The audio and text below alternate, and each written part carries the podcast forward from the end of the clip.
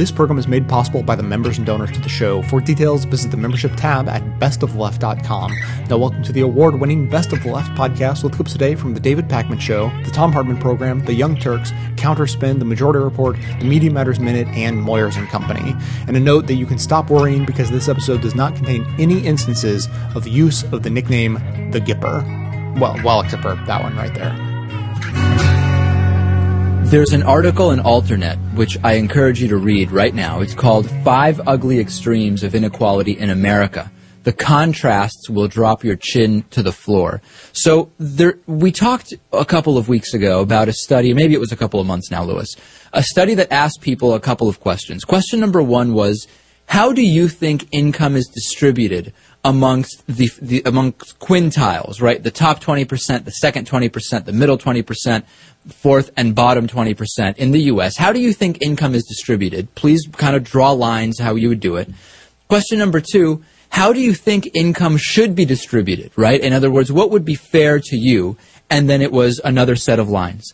And then they, sh- they, they compared that to the reality of how income is distributed in the United States. And it turned out that number one, people had an idea very incorrect, drastically wrong. Uh, they th- uh, overall people think that income is much more equally distributed in this country, and when you ask them how it should be distributed, it's even further from the reality of how income is distributed. We now have a, this this really great article in Alternet actually shows it really paints the picture of how unequal our society is economically. So each of the Koch brothers saw their investments grow by six billion dollars in one year. This is basically $3 million an hour. $3 million an hour based on a 40 hour work week. Okay? Now, we have people in this country who earn $2.13 per hour. Now they may they're earning tips on top of that, understandably, but they are they are legally earning a wage that is two dollars and thirteen cents. Or even if we just compare it to the actual minimum wage of seven twenty five, and then we forget about the Koch brothers, right? We just say, let's look at CEOs, right? Look at the CEOs of large corporations. $5,000 an hour versus 725 an hour. Now I understand different people do different jobs. The owners of businesses certainly have created that entire structure and they deserve to make more. And in many cases we could say a lot more. But can we really say a thousand times more or 850 times more? In other words, is that really fair to make 850 times more?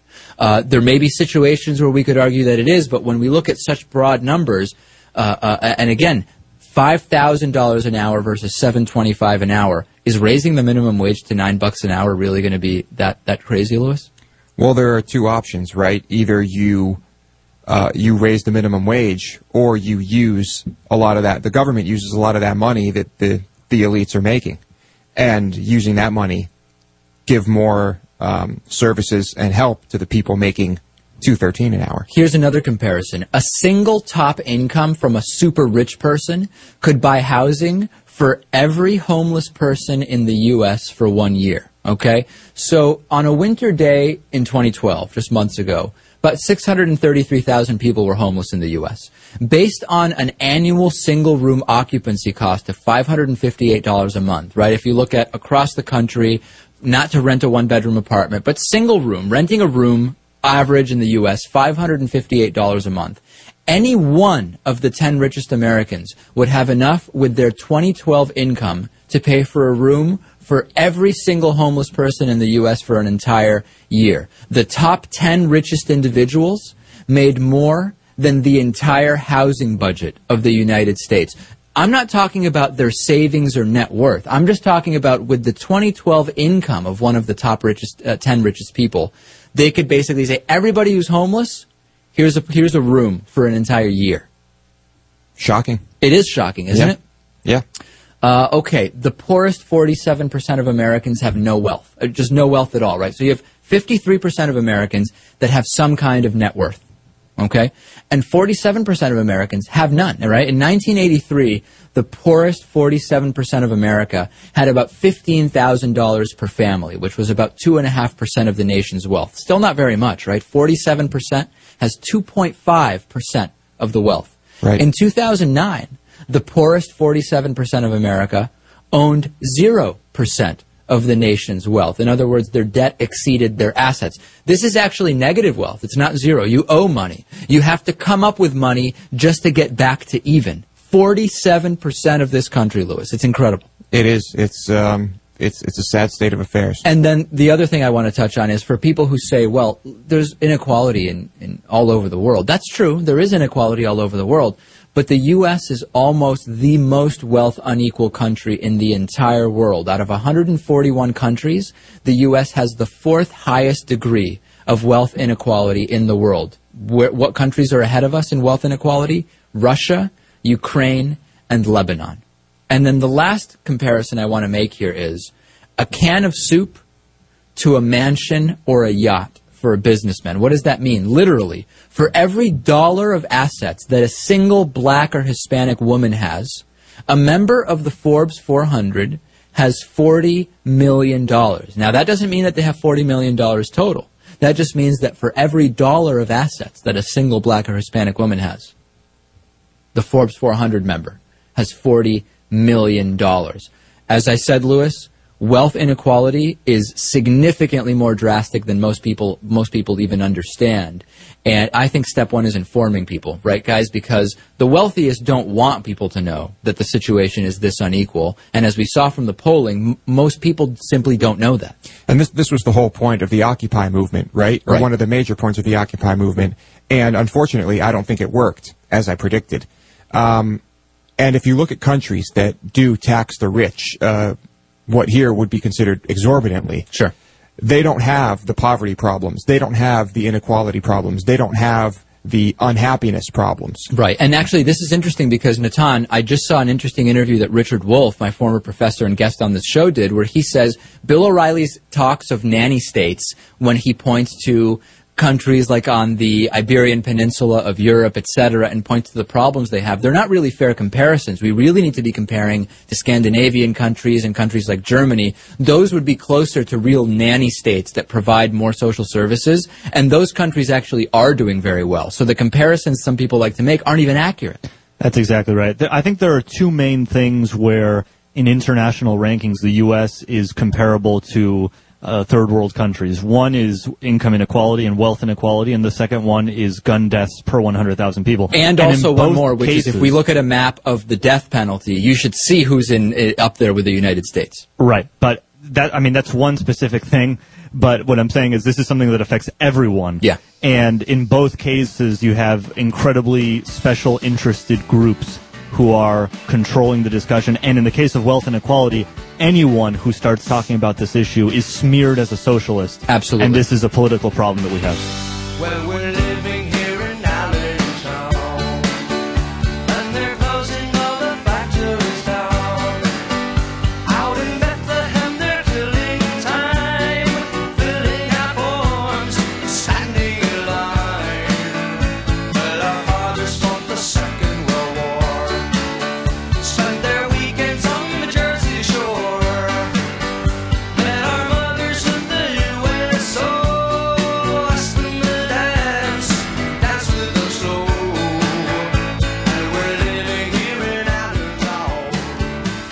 Business Insider has a great piece. This was published back in June of last year. Henry Blodget, B L O D G E T, on June twelfth, 2012. It's titled The Most Important Story in America Family Net Worth Collapses 40% in Three Years. And it is the most important story in America. And, you know, he goes through all the different graphs and charts, which I can't show you on the radio, so, uh, but, but net net, Corporate profits are at an all-time high. The wealth of the top 1% is at an all-time high. Wages for working people is at an all-time low. Family income has just barely kept up, but that means two people working instead of one before Reaganomics. CEO pay has exploded. Average hourly earnings adjusted for inflation, you go back to 1964 to 2008, they reached a peak in the last year of the Johnson administration, 1972. No, that would have been the last year of the first Nixon administration, of $20. It's average hourly earnings. Right now, $18.52. Oh, actually, that was 2008. It's lower than that now. I'm surprised, frankly, it's that high. Oh, well, that's that's because it's average. That that includes people making piles of money. Meanwhile, CEOs and shareholders have been cashing in. Wages as a percentage of the economy have dropped to an all-time low from 0.53% in 1970 to 0.44% now. The top 1%'s share of pre-tax income has was just before the crash. 1928, it was at 25%. And then in the 70s, you know, before Reaganomics, it was down around 8.9%. Guess where it is now? This is the top 1%. All the, all the money made in America, the, the part that they get, the top 1%. It was at 8% before Reagan came into office. Now it's at 23.5%. You wonder where your paycheck's gone? You wonder where your standard of living is gone? Talk to somebody who's making a half million, a million, two million, five million. Talk to the talk to the you know the over hundred executives at United Healthcare making a million dollars a year, or the CEO making who has made a billion. And then you look at the United States and other countries, and you see that our our uh, the top one tenth of one percent uh, share of income, it's off the it's off the chart. We beat Japan, the UK, France, can't we beat everybody. And by the way, it wasn't always this way. If you look at the era from 1917, you know, more or less the end of World War One, until 1981, the begin, you know, the, the year that Ronald Reagan was sworn into office. At the bottom, 90% of wage earners. So basically, you know, three, four generations of Americans, three, a good solid three generations, 1920 to 1980. Yeah, that's three generations, 60 years.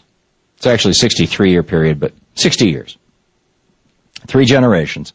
The bottom 90% of wage earners, and the, the vast majority of wage earners, 90% of all wage earners made 69% of all wages. Right? So 90% of us made two thirds of all the money in the country. That sounds not unreasonable.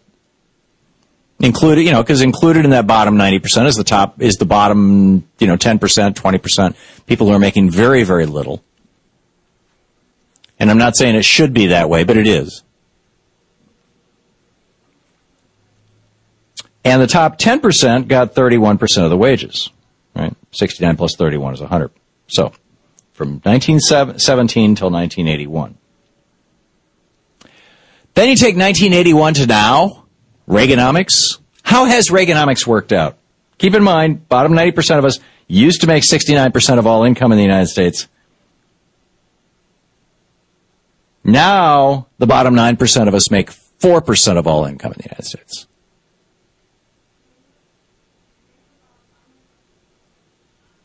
Excuse me, these are income gains.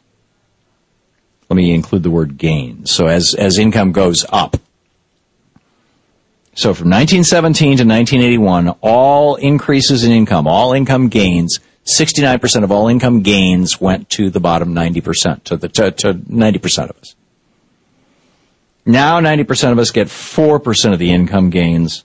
The top 10% get 96% of the income gains. And by the way, in the last couple of years, all of the wage gains have gone to the top 1%, and the bottom 99% have actually seen their wages slide. Wage gains have become negative. Net worth has become negative. In fact, just consider income inequality. This is from the Central Intelligence Agency, the CIA. They compile this, the CIA fact book. You can look this stuff up. Again, this is over at uh, Blodget's blog on Business Insider. Here's the United States. Countries that have a better income inequality than we do. In other words, there's fewer rich and fewer poor, more middle class.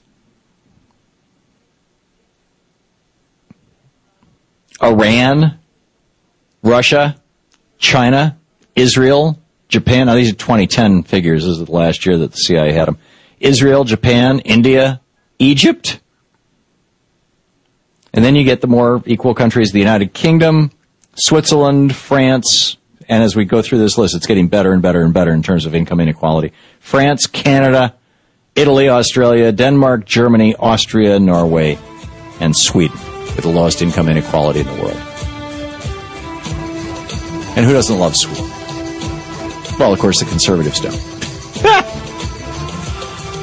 oh man. So what do we do about it? Well, like I said, roll back Reaganomics. We've this is a 30 year what you're looking at here is a 30 year, 32 year experiment. You know, we we tried this in the 20s, we tried it again.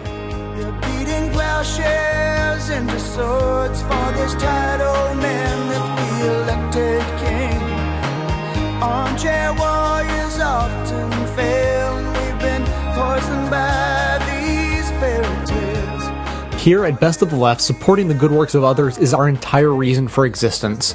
Since the beginning of 2006, I've been making this show to highlight what I consider to be some of the best of the truly liberal media. Now I'm working on several ways to promote the best progressive activism around. Ruminate for a moment on whether you enjoy this show or consider its goals to be worthwhile, and if you do, please consider supporting this work by becoming a member for as little as $5 a month or even $55 a year at the membership tab at bestofleft.com. It's the donations of members that allow the show to continue and continue to improve. Thanks so much for your support.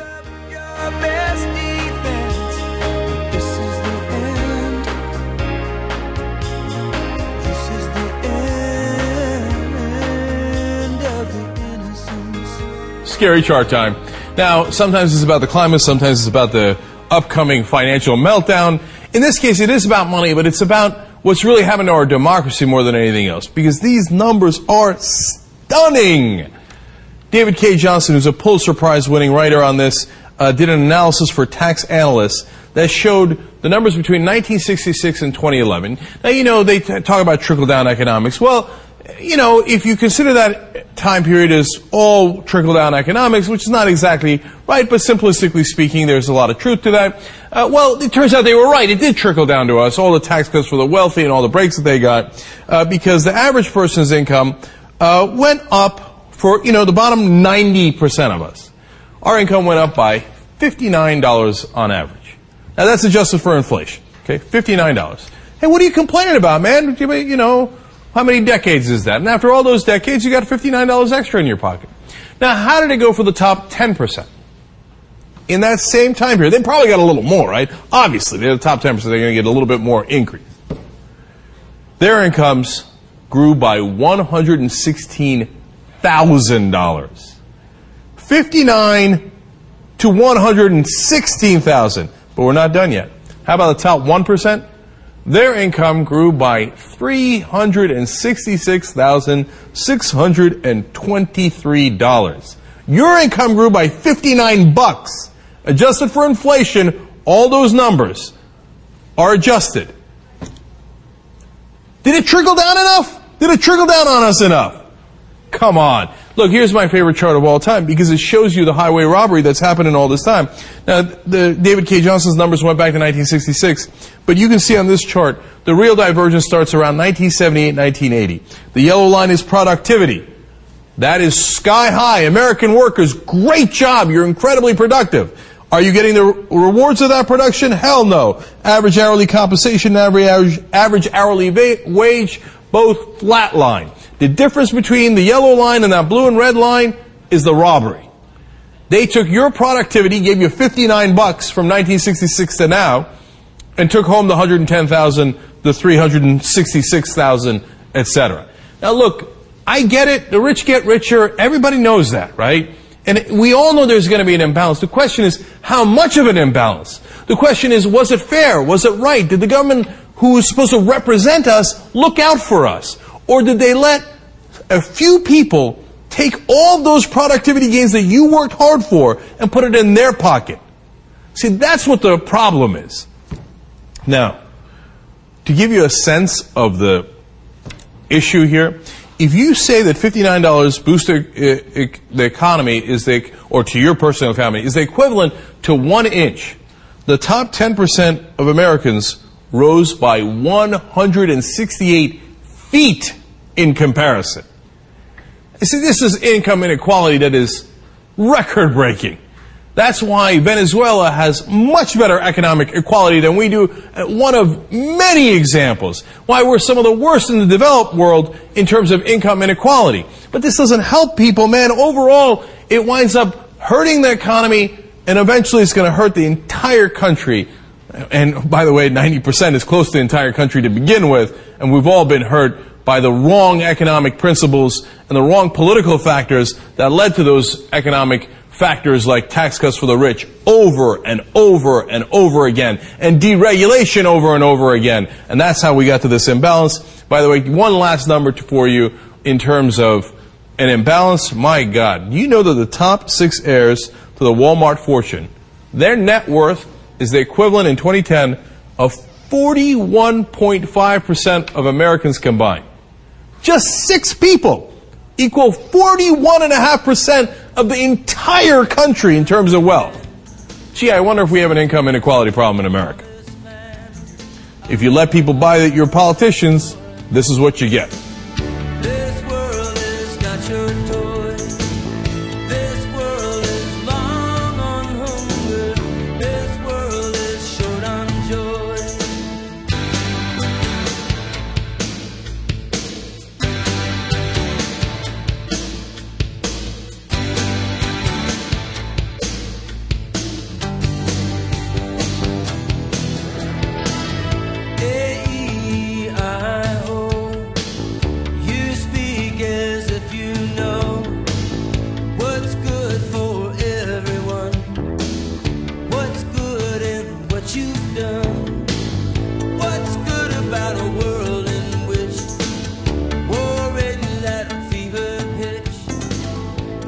Jittery about the economy?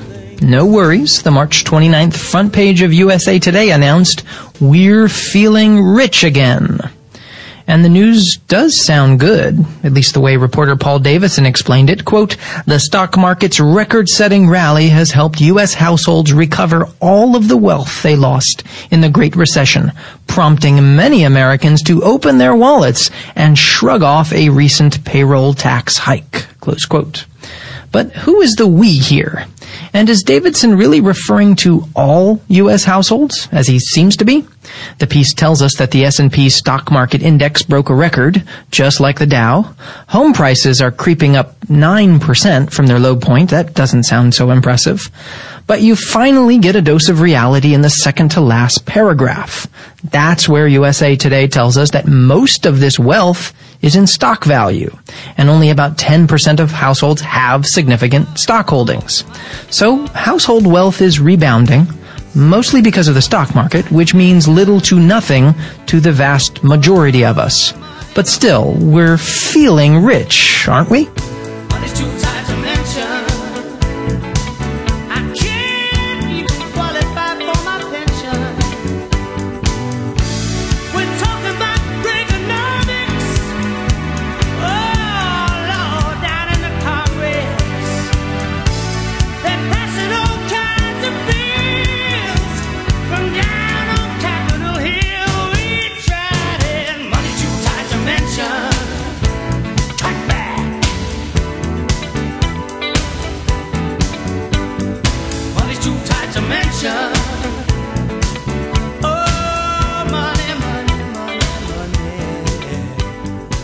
Many times, many times I have referenced President Obama's desire to cut Social Security to forge a grand bargain because my belief that in his administration they perceive this as part of a silo that needs to be filled to ensure a legacy.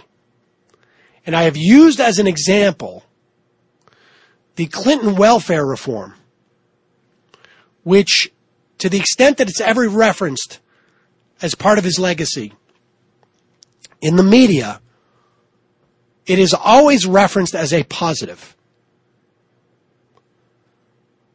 And people have asked me, will you talk about why it's so bad? Why that welfare reform turned out so bad? And as if on cue, Jason DeParle in the New York Times wrote a piece uh, two days ago. Welfare limits left poor adrift as recession hit. Now, the irony is, is that in all the times I hear about Clinton welfare reform, I don't know if President Clinton's name is being used in this one in a in a 15 page story. Well, I printed out as 15 pages. But he does write, perhaps no law in the past generation has drawn more praise than the drive to end welfare as we know it. He quotes it, and it was repeated many times by Bill Clinton, which joined the late 90s economic boom to send caseloads plunging. However, this program built its reputation when times were good. He writes, Arizona is one of 16 states that have cut their welfare caseloads further since the start of the recession in 2008. Contemplate this. It just shows you how bad this welfare reform was. We have almost doubled the rate of unemployment. Maybe even more if you want to include uh, the uh, excessive numbers of people leaving the workforce in the past four or five years. Yet, 16 states have cut their welfare rolls. How is that possible? Even as it turned away the needy, Arizona spent most of its federal welfare dollars on other programs. Was because the federal government changed the way it offered it.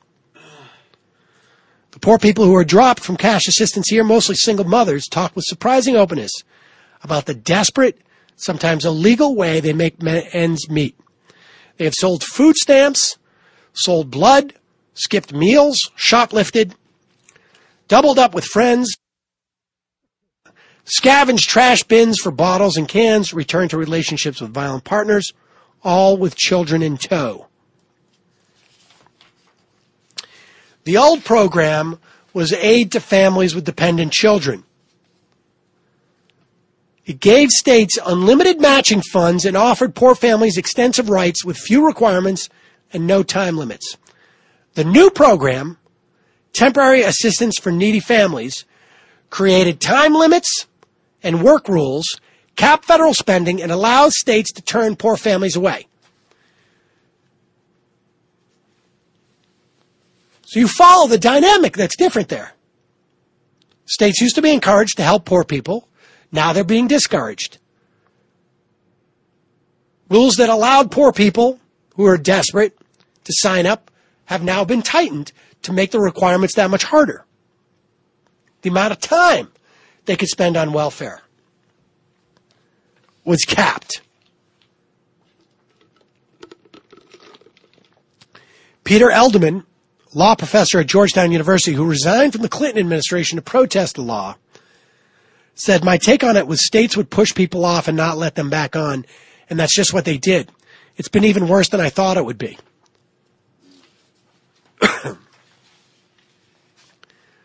when jobs were plentiful in 1996 in the early days of the program, a subset of families appeared disconnected, left with neither welfare or work. Those numbers have surged since that time. One in four low income single mothers is jobless and without cash aid. Roughly four uh, million women and children. One prominent supporter of the tough welfare law, Ron Haskins, a guy who helped write it for the Republicans, is worried that it may have inc- increased destitution among the most disadvantaged families. I'm sorry, this piece was written a year ago in 2012. The biggest problem with welfare reform, and we ought to be paying attention to it, he said. This was back in 96. The issue is, can you create a strong program as we did without creating a big problem at the bottom? And We have what appears to be a big problem at the bottom.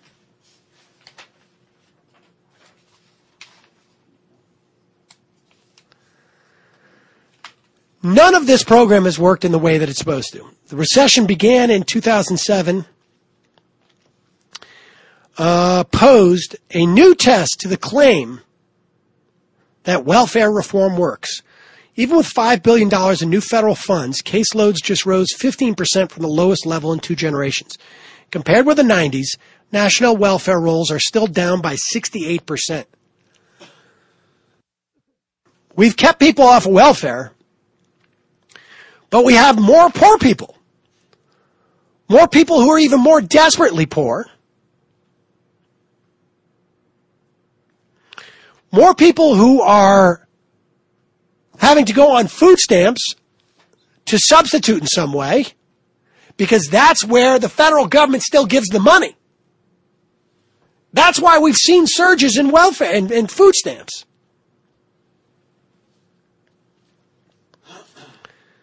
Some states took new steps to keep the needy away. They shortened time limits, tightened eligibility rules, and reduced benefits.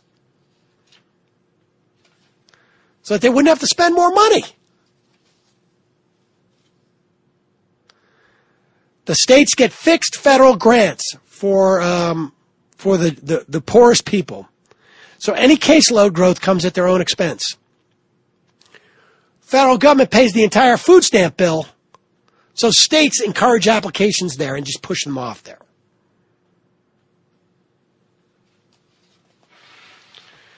So this is an example of how uh, Clinton's welfare reform failed us.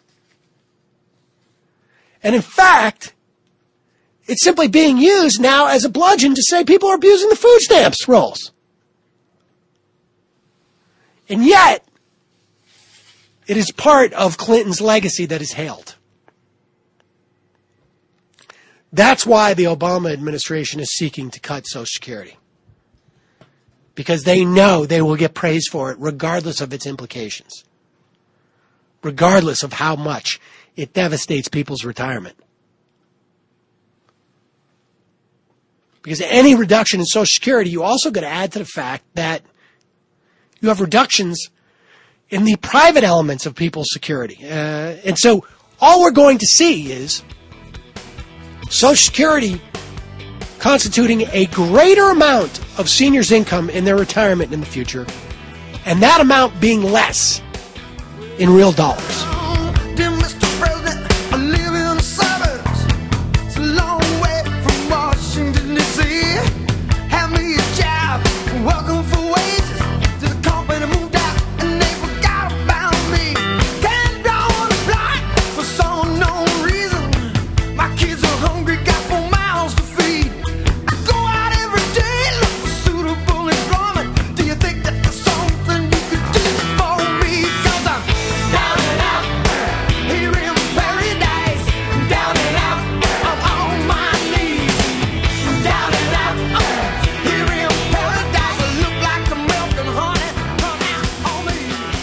This is the Media Matters Minute. I'm John Kerr.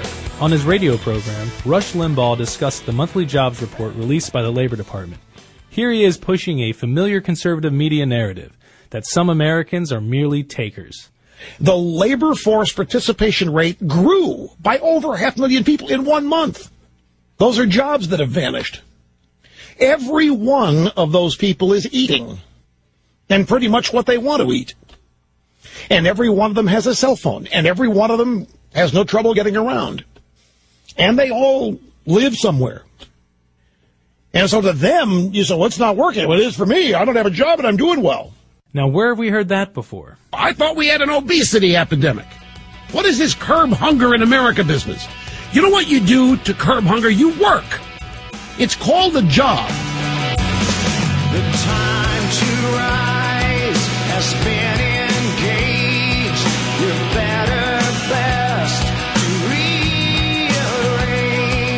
As an anti consumerism advocate, I'd like to encourage you to shop less, don't buy things you don't need, and only buy the necessities from local, independently owned businesses.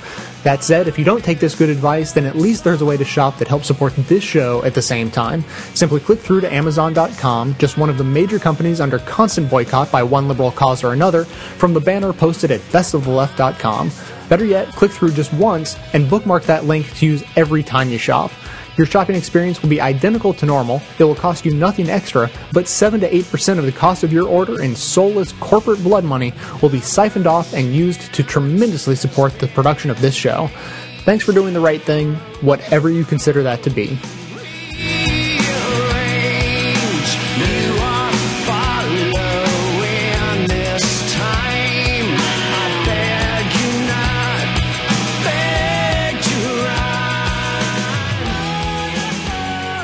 I want to just, you know, basically lay out a rant here. 30 years of Reaganomics. What has it done? We have uh, 30 years is cleanly two, I mean, you know, a generation is 20, 20 years more or less. So it, it you know, it cleanly c- covers at least one generation, half another generation. Really, it's bled into a third. You got the baby boomers, you got Generation X, you've got uh, the millennials. And the Republicans, you know, Reaganomics, I, you know, I talked about this a little earlier that, that, you know, in some cases, these conservatives are doing this out of the best of intentions. They really genuinely think that if people are economically insecure, this was Alan Greenspan's phrase, then you have higher levels of social stability and, you know, they, they will behave themselves. Social stability is an important thing in the conservative world. But the fact is that in the 1950s and 60s and 70s, we had continuously growing incomes, and the 40s and the 30s, continuously growing income in people's families. And, it, and it grew at about the same rate that productivity grew. So as companies were able to get more and more work out of their employees, they paid their employees more for that work. Pretty straightforward stuff. And the result of that was that by the 60s, you had a strong middle class in the United States where, with a high school diploma, you could get a, a, decent job. You could work that job 40 hours a week and you could have a vacation for a week or two a year and you could put your kids through school and you could buy a house and buy a car every couple of years and, and even have, you know, health insurance and, and a pension or retirement benefits. People actually save for their retirement. And then began the Reagan bubble in the 1980s. You know, as we went out of the 70s into the 80s, we went out of the era of New Deal onomics, New Deal economics, and into the era, era of Reaganomics. And we've been in the era of Reaganomics for 32 years. And what it ha- what has it produced? Well, first of all, CEOs' wages have exploded which I guess you'd expect. I mean, you know, Reagan in his inaugural ball, he basically said, this is it. You know, no more of this Jimmy Carter walking to the White House kind of stuff and none of this Zachary Taylor, let's invite the people in. It's like, you gotta pay. Big bucks. Fancy clothes. Expensive ball. So by 2008, CEO pay was skyrocketing. And workers' pay was flat. Federal minimum wage actually went down 9% in inflation adjusted dollars. Production workers' pays went up 4.3% from 1990 to 2005. Uh, not much. You include the, the Bush crash and it's actually gone down. Corporate profits, however, up over 100%. The S&P up over 140% and the pay for CEOs up over 300%. Average hourly earnings have declined. Before Reaganomics, average hourly earnings $20 an hour. Now around $18 an hour. An average, and, and keep in mind this is an average, an average hourly earnings have essentially stayed the same when adjusted for inflation.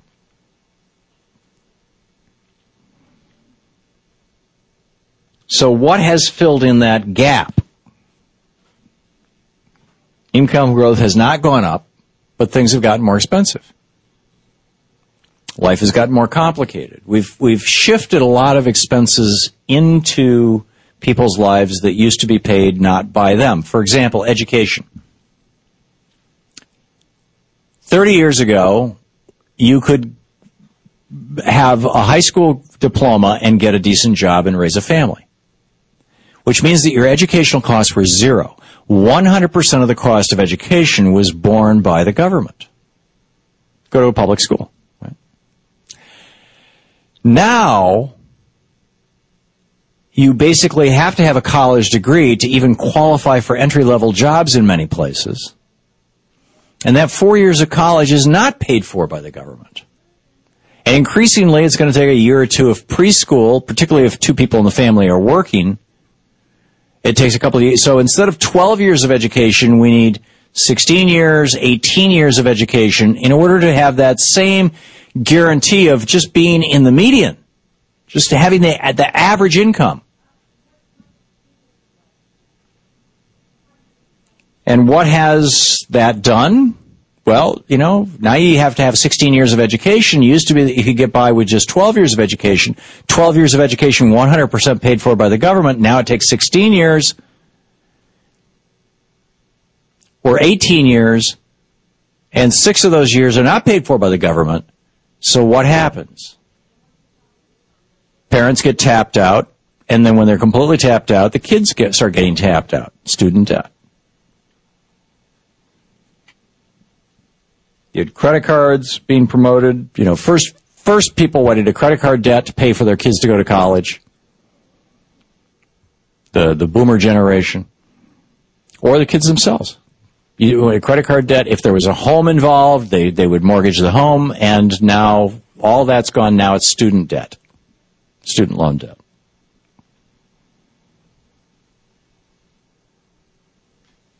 Before the, the so-called Reagan Revolution, we actually had positive savings. The average savings rate for Americans before the Reagan presidency was around 10%.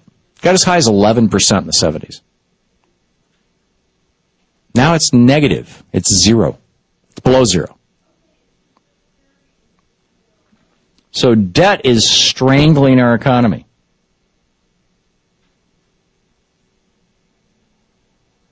The cost of healthcare has gone up dramatically. The cost of education has gone up dramatically. And meanwhile, last Friday, you know, every now and then there's somebody in the Senate and you think that person kind of demeans the Senate itself by simply being there. Like, you know, how did this guy get in the Senate? Senator Ted Cruz of Texas Should be Ted Cruz, parentheses, C for crazy. Or T for Tea Party. Anyway, the Tea Party senator from Texas. He said we need to completely privatize federal student loans. So you owe your money to the bank, and the bank can charge whatever they want. In other words, no more low interest rate loans for students.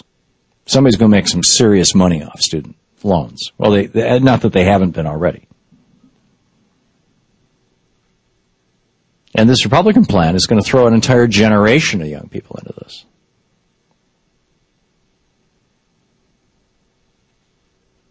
So isn't it time that we started acting like the rest of the developed world? Isn't it time that we provided for, for free higher education here? And isn't it about time that we started saying, we have a trillion dollars worth of student loan debt right now. It's worse than credit. There's more student loan debt than there is credit card debt in the United States. This was not the case before Reaganomics. Student loan debt was negligible.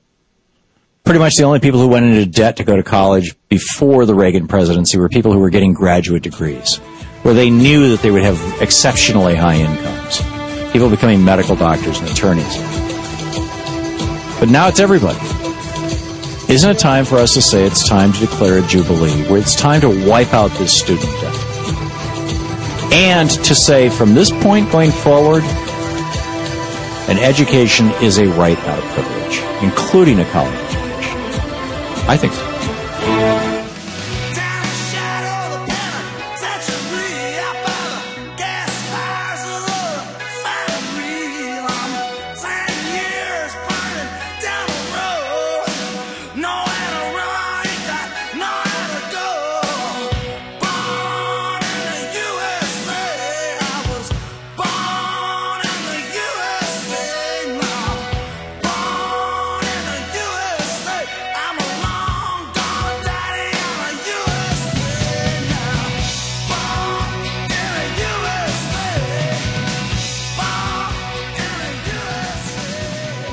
Inequality matters.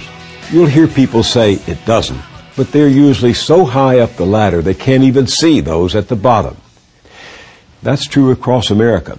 In California's Silicon Valley, Apple, Facebook, and Google, among others, have reinvented the gold rush. But down the road in San Jose, it's not so pretty a picture.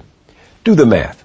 In an area where one fourth of the population earn an average of about $19,000 a year, rent alone can average more than $20,000 a year. And that difference adds up to homelessness. We talked to Associated Press reporter Martha Mendoza, who brought this story to our attention. I've been a journalist in this area for 25 years, and during that time, it has gone from having a pretty robust middle class to being an area where you see this great divide of wealthy and poor. And nowhere do you see that more than in the Silicon Valley, where 25 years ago this was a place of orchards and um, farms and ranching and small businesses. And it has completely changed now so that you have incredibly wealthy people and incredibly poor people and a growing gap. Homelessness has increased dramatically in the shadow of Google, in the shadow of Oracle, in the shadow of Apple Computer. You have people who are hungry. Cindy Chavez of Working Partnerships USA.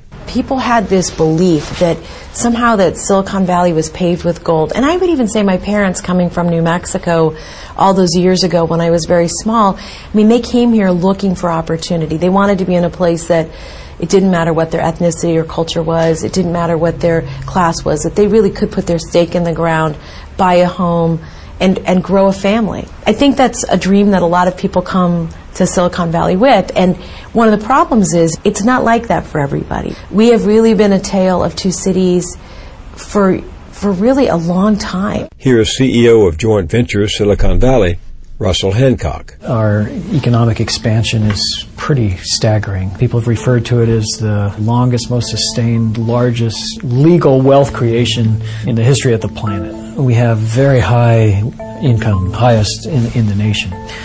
We also have very low. We've got both. And what's actually happening right now is a hollowing out in the middle. Now, this is a national phenomenon, but it seems to be particularly acute in Silicon Valley. We're still generating on the high end of engineers and scientists and coders, but the support positions, manufacturing, you're not going to see that in Silicon Valley anymore. Again, Martha Mendoza. They would manufacture silicon chips there in the early days. Um, and I was just the other day looking for anybody making wafers anymore in the, um, and there's not. Teresa Frege. So I used to work with um, National Semiconductor. I worked in masking. I made that silicon chip. I'm the one who put the programs on that chip. I'm the one who inspected them. I've cleaned houses. I've taken care of uh, disabled people. I'm 54 years old. I've got nothing. Martha Mendoza. So what happened was in the Silicon Valley 15 years ago during the first boom, they, for every five jobs they were adding, they were building two units of housing. So that jacked up the housing prices to what fights for the most expensive housing in the country. Sometimes it's first place, sometimes it's second place. People who had blue collar jobs were getting paid 10, 15, 20 bucks an hour. And when their jobs went away, they were largely unskilled and could take um, jobs that paid $8 an hour. That would be the minimum wage in San Jose for the past 15 years. As of last week, they raised it to $10 an hour. Now, on that type of wages, you can't rent an apartment, you can't buy food, and you can't handle the transportation expenses, which can be very high. And so you end up, in some cases, you find people living three or four families to an apartment, um, or people move into homeless shelters, or people leave the area. This is my tent. This is where I live. Daniel Garcia. I got my transportation, my bike. I have electricity that I run by car battery. I worked at a restaurant at Google. They have, uh, I don't know, I guess like 16 or 18 full-blown restaurants you can go eat at when you work there for free. I never heard of that in my life. They started doing background checks and did a background check on me. I'm a convicted felon, so they couldn't keep me there anymore. Right now, I do yard work with people, stuff like that. I find bikes and I fix them up and resell them. Again, Martha Mendoza. In many communities, you see the homeless people. You see them living in the streets. You see them begging downtown or busking. In the Silicon Valley, this is a lot of freeway living, and the homeless people, they live along the creeks or in parks, but where people aren't going to see them, so it's more of a hidden problem. Once again, Cindy Chavez. We had a family visit us that um, mother, father, and three children. And they are homeless. And they're homeless because the father is a gardener. He works three days a week. He makes $75 every day he works. The mother lost her job in manufacturing. It took one paycheck to move them from their apartment onto the street. And that's true for a lot of families in our community. At some point, and, and I and I do worry about this. Like I think, is it all of a sudden that the country splits in half?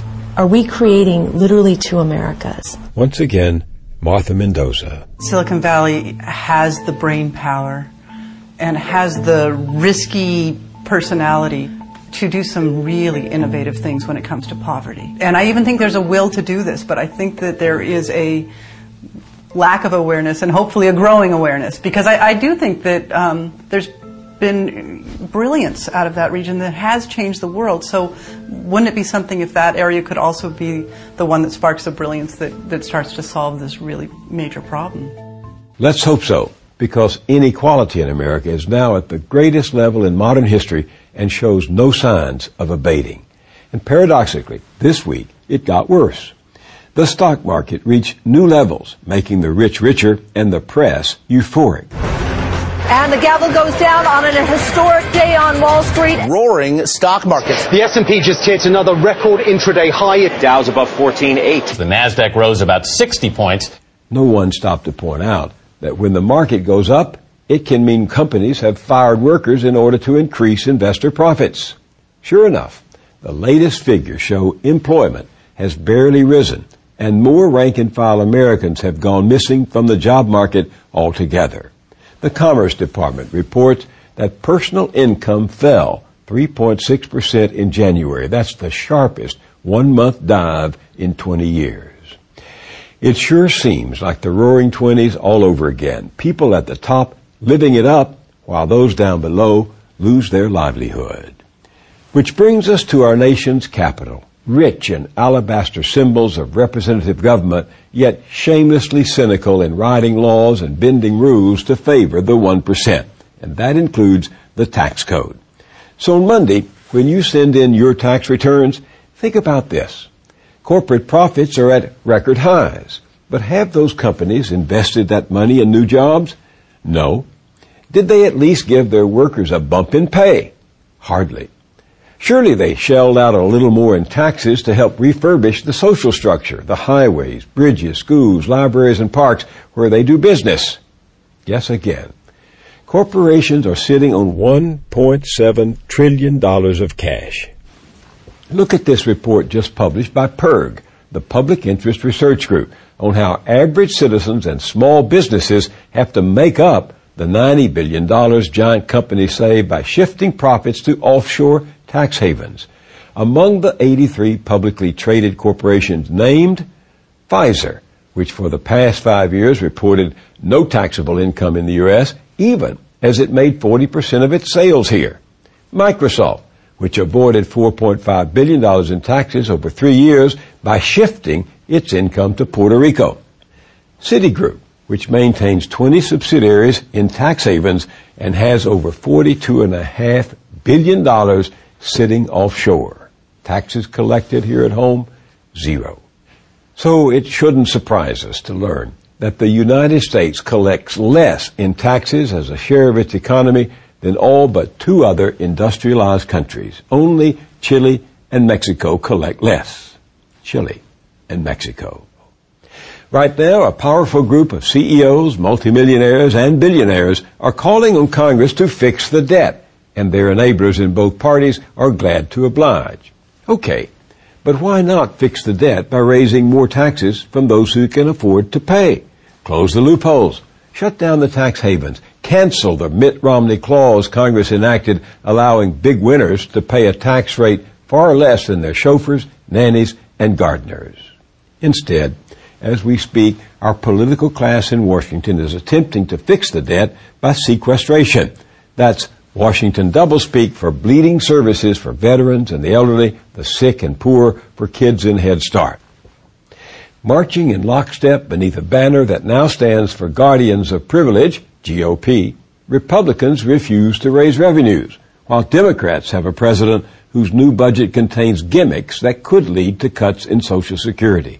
Social Security, the one universal safety net, and a modest one at that, and yet the main source of purchasing power for millions of aging Americans. This from a Democrat, the heir of Franklin Delano Roosevelt, who pulled us to our feet when the Great Depression had America on its knees. This Social Security measure gives at least some protection to 50 millions of our citizens who will reap direct benefits through unemployment compensation, through old age pensions, and through increased services for the protection of children and the prevention of ill health.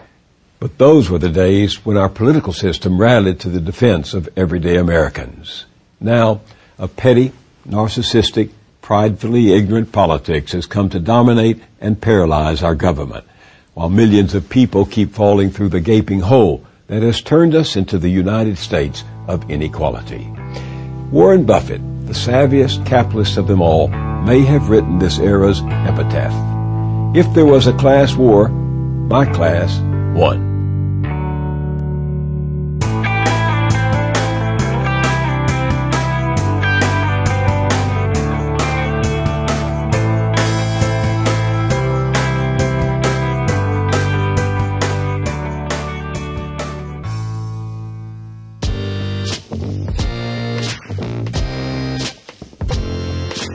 Hi, Jay Doug in Chicagoland.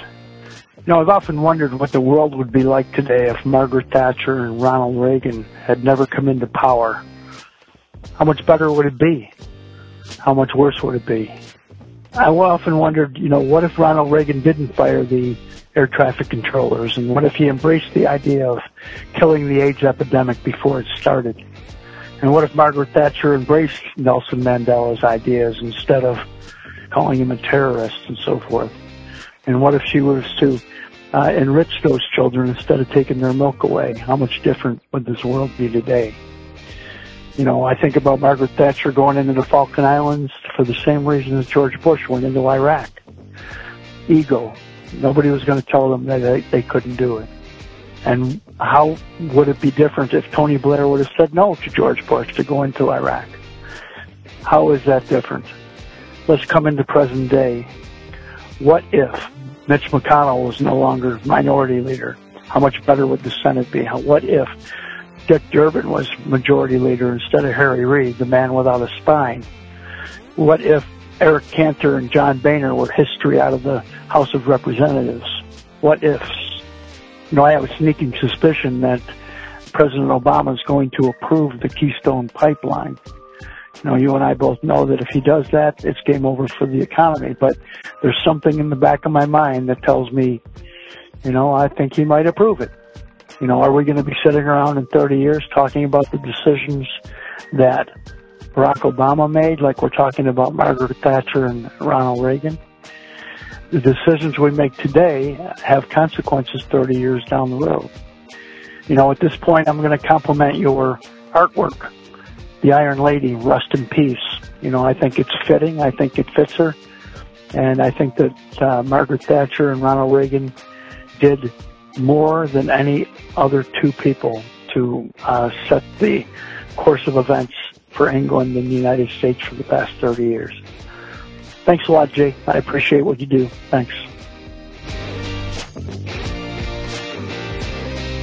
Hey Jay, it's Ty from Arizona again. I was calling to respond to Chris from Colorado. Hey Jay, what's going on? It's Chris from Colorado Springs. Basically, when I said Christians do try to stop people from being gay out of love, he responded by saying, I think it's funny that Christians forget that Christ was a huge proponent of acceptance. They, they always want to throw in, I'm a Christian, I'm doing this out of love, when they completely forget about the accepting part. I want to first reiterate by saying that I do not consider myself a Christian anymore. So if Chris, you do have that impression of me, I apologize. I'm just one to play devil's advocate a lot. Secondly, I think that a lot of Christians in the country they are accepting of people. It's the like Jay played clips in the most recent show, basically getting the point across that it's that small minority of Christians, teabaggers and things like that, that tend to talk a lot louder than the majority. I do want to say that, and I, I don't think that when they say this is out of love, so I'm going to vote against you having rights, the same rights as I do. I don't think that a good Christian would do that. I think that a good Christian would vote for everybody to be able to do whatever they want. And then on, on a personal level, like you said, like you said, Chris, like Christ would, moving forward with these people, try to get them to better themselves. Again, I hate having to say this because I feel like when I'm saying better themselves, I'm on the side of the crazy guy who is super homophobic. I do not feel that way. I hate that people are judgmental of people like that. Um, but I also hate the judgment going from the other side of the pond against the Christians saying, well, you're just bigoted. Well, that's, I don't think that's what it is. I think that they are doing it out of concern. They are doing it out of love. But I think that a good Christian wouldn't vote against anybody being able to enjoy the same rights and happiness as we do. So thanks, Chris. Thanks, Jay. You guys have a good one. Hello, Jay. This is Jay from New York, actually calling on a, not calling from my car, so the audio should be better. Uh, I listen to the best of left a lot, and as a result, I have some dreams, and unconscious insights that are interesting. Recently, I watched a, a strong feeling bubble into my mind, like when I, I, and I like it when unsought feelings just find their way up through the maze. I trust them more than the feelings you uh, come up with to rationalize your point of view. I listen to conservatives as they rant and rave about homosexuality and gay rights and gay marriage and climate change and foreigners and immigrations and atheists and freedom of religion.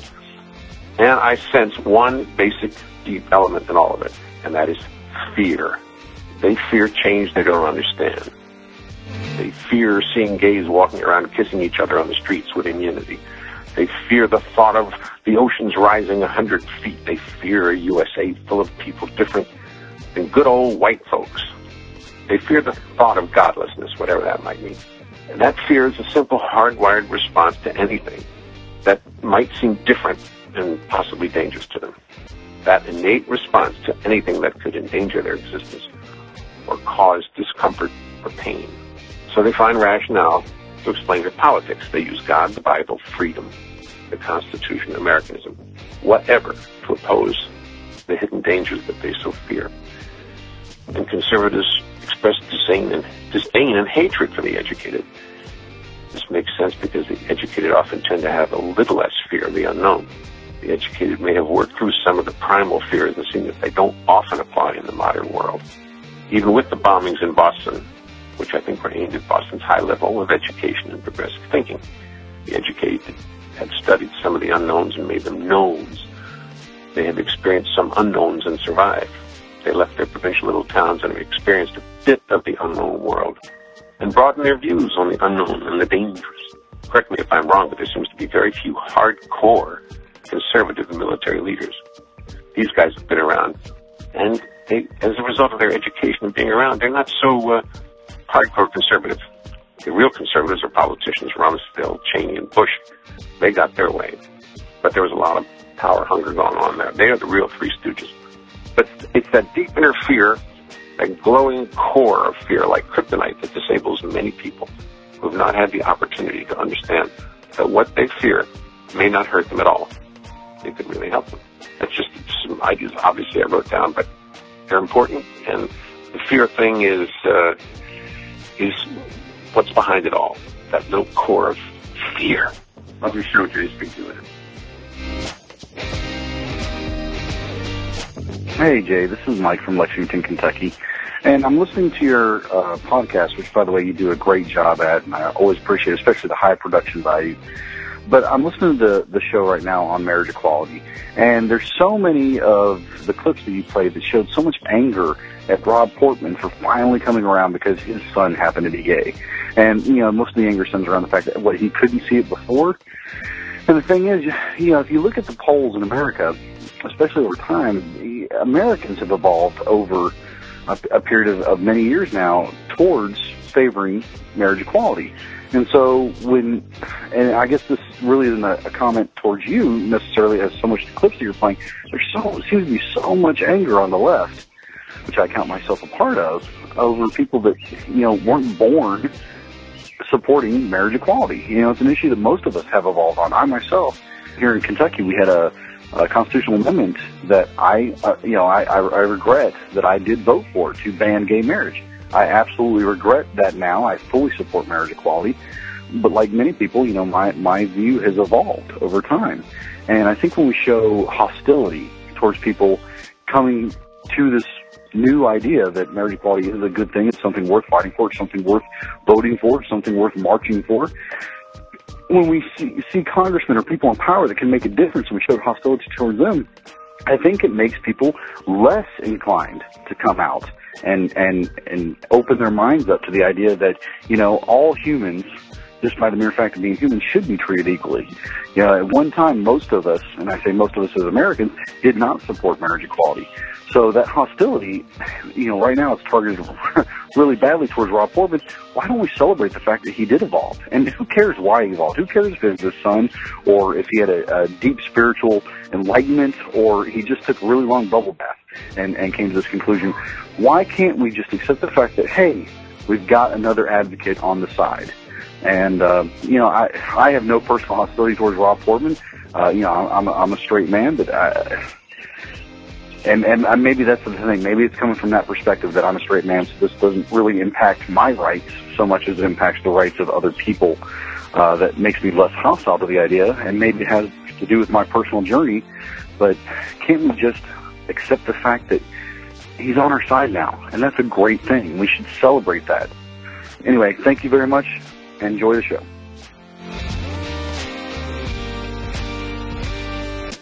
Thanks for listening, everyone. Thanks to the volunteers who helped gather clips to make the show possible, and thanks to all those who called into the voicemail line. If you would like to leave a comment, question, or activist call to action yourself to be played on the show, the number to dial is 202 999 3991. So today, instead of doing my own comments, I want to play just a, a bit of a clip uh, that is actually going to respond to the last voicemail we heard about, you know, maybe we should be more accepting of people or politicians who come over to the side of acceptance and tolerance of the LGBT community. And so this is a clip from the Young Turks. It would have gone perfectly in either the recent uh, gay rights episode or the empathy deficit episode, but it, it was cut for time. It, a lot of the clip was sort of redundant to other uh, clips that were used. Uh, but there's one segment that, that's mostly uh, Ben Mankiewicz speaking. He's uh, one of the original co-hosts of the Young Turks. He, he's not on every episode.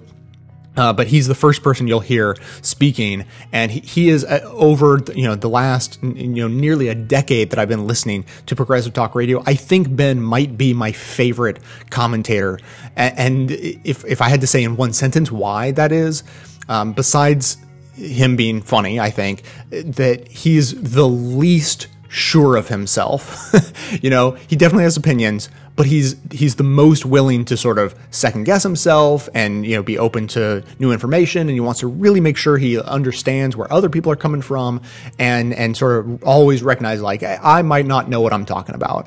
So listen to this clip uh, and uh, I think this sort of sums up people's feelings about frustration versus happiness about you know politicians making the change as well as the frustration surrounding Portman in particular and why people were frustrated at him Uh, Because there are, of course, two minds on this. One is you got to, when, when you're fighting for a civil right, when people, especially people in power, come to your side, it is a good day. Yes. That's all there is to it. And it's good that he got here and good for Rob Portman for getting here.